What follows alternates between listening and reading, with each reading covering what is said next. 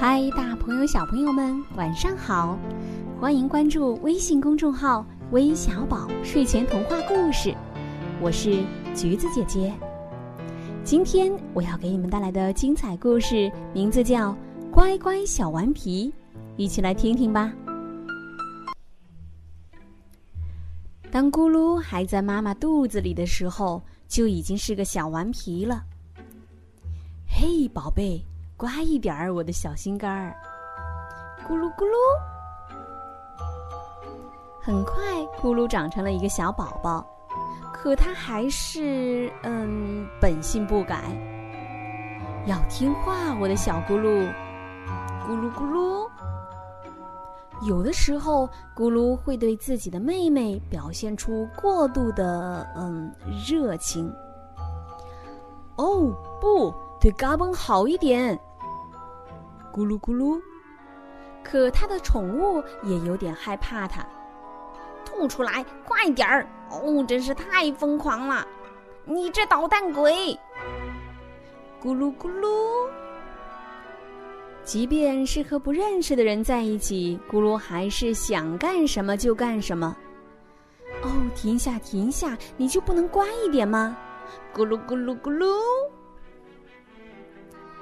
咕噜要去上学的这一天，妈妈对他说：“你得做一个听话的咕噜。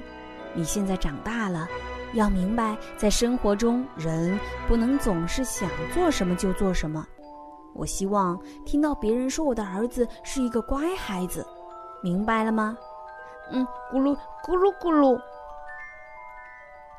对于小咕噜来说，学校是个充满诱惑的地方。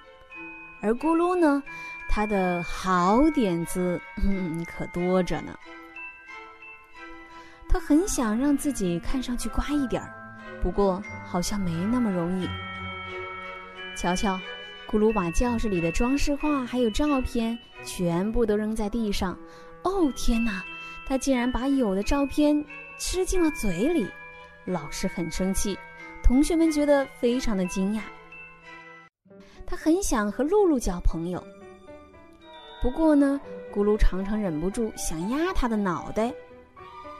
在食堂里，他很想让自己看上去有魅力一些，不过小姑娘樱桃只想安静的吃饭。午睡时间对小咕噜来说可真不好过，他又不停的确认马丁就在他的身旁。他对漂亮的露丝倒是格外有礼貌，因为她长得真的很好看。他也很想对红金鱼表示友好，哦，可是这好难呢。咕噜噜噜噜，终于到了妈妈们接孩子的时间了。怎么样，亲爱的，你有没有乖乖的？穿裙子的女士向妈妈祝贺道。您的儿子真惹人爱，加油，小咕噜，你该得到一个吻。咕噜咕噜。哦天哪，小咕噜又做了什么呢？把女士的红眼镜吃进了嘴巴里。咕噜咕噜。亲爱的小朋友们，有没有觉得乖乖小顽皮和有时候的自己比较像呢？你是小乖乖还是小顽皮呢？还是乖乖小顽皮呢？问问自己的爸爸妈妈吧。好了，今天的故事就到这里了。那最后都有谁点播我们的故事呢？来自江苏常州的徐秋婷，来自山西太原的朵朵，来自珠海的陈宏宇，来自杭州富阳的乔佳琪，来自浙江杭州的布布。今天的故事就到这里了。我们明晚再见，晚安。